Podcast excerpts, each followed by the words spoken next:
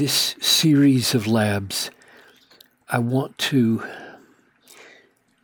provide some biblical exposure to what you might call a basic introduction to New Testament ethics.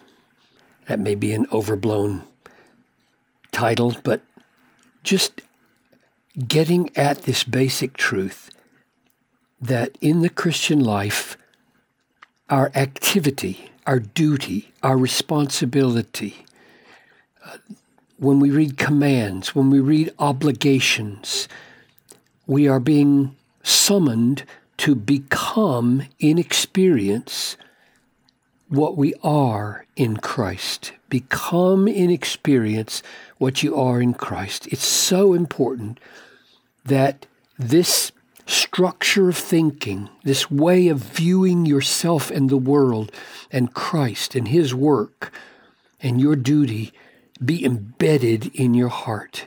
And we'll take several sessions to work this through. So come with me and let's try to get the New Testament vision of our way of acting as Christians into our heads and hearts.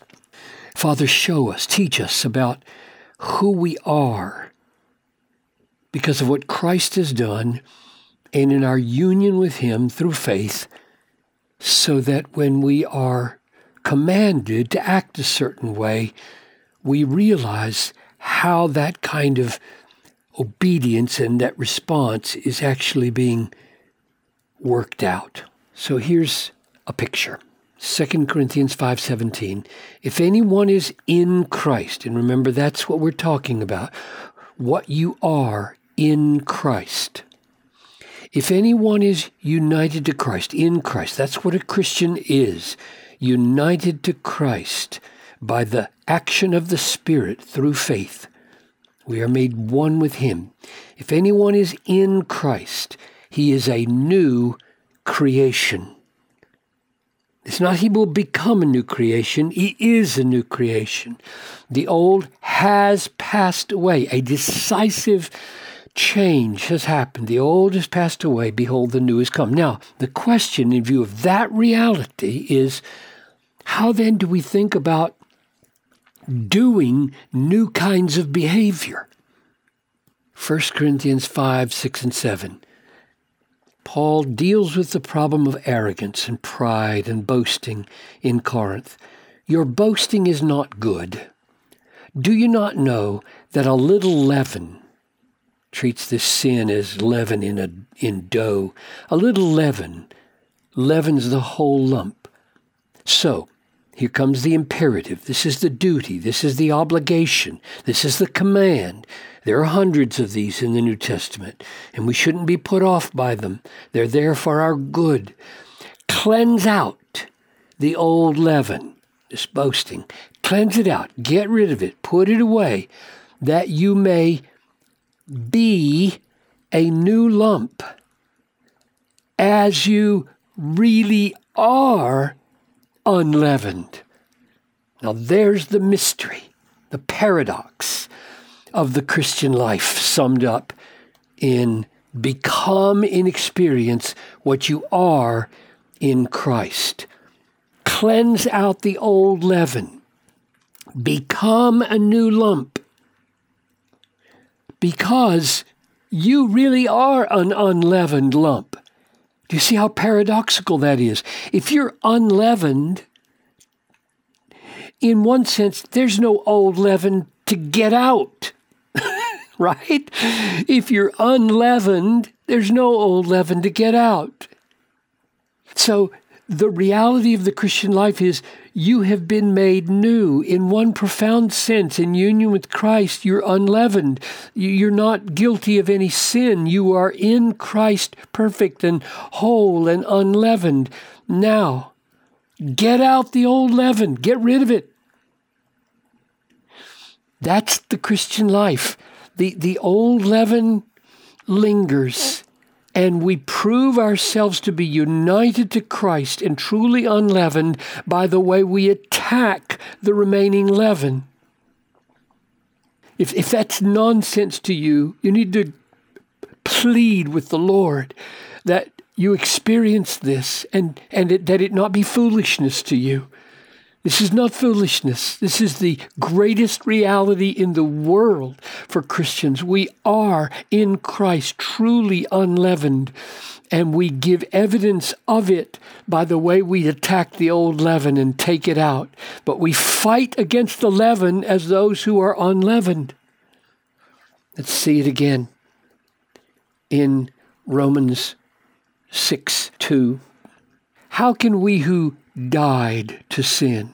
So there is the finished work. A new thing has happened. We have died to sin with Christ. Baptism is a symbol of this. Paul says here in Romans 6 we are united with Christ in baptism and we are raised to walk in newness of life. So we died to sin when we were united to Christ through faith in baptism. We know that our old self was crucified. Another way of saying we died to sin, we were crucified with Christ, so that our body of sin might be brought to nothing, so that we would no longer be enslaved to sin. All right, that's the reality. We have died, we have been crucified with Christ, died to sin. Now, here comes verse 11. So, you must consider yourselves dead to sin. Consider yourselves dead to sin because you're dead to sin and alive to God. You, you, you might argue, if you wanted to be unbiblical, look, if I'm dead to sin, if I'm dead, I don't need to consider myself dead. I'm dead. That's unbiblical, arrogant thinking. We need to get on our face and repent when we have thoughts like that. When we're crucified, we have to reckon ourselves crucified. So you must consider yourselves crucified or dead to sin and alive to God. And this considering here is an act of faith. We'll see that later on. Faith. So the reality is we're dead, and the duty is die. Reckon yourself dead. Act like you're dead. Or, here's the way it's said in Colossians, Colossians 3 You have died.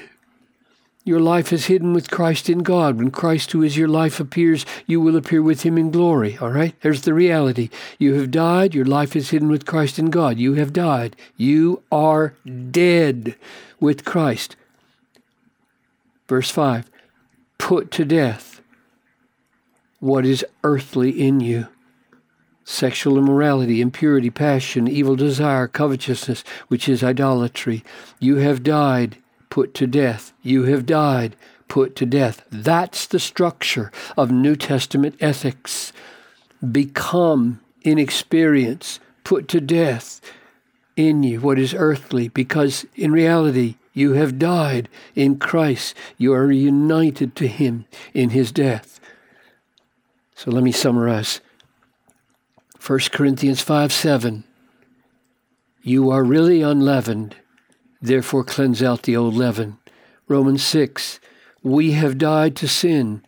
Let us consider ourselves dead to sin. Colossians 3. You have died. Put to death, therefore, what is earthly in you become what you are. The not yet of your life that needs to be worked out is based on the already of your life that Christ has worked. The imperatives of the New Testament are based on the indicatives. If you don't like that kind of grammatical way of saying it, let me try to say it another way. The obligation of life in Christ is based on new creation. in Christ.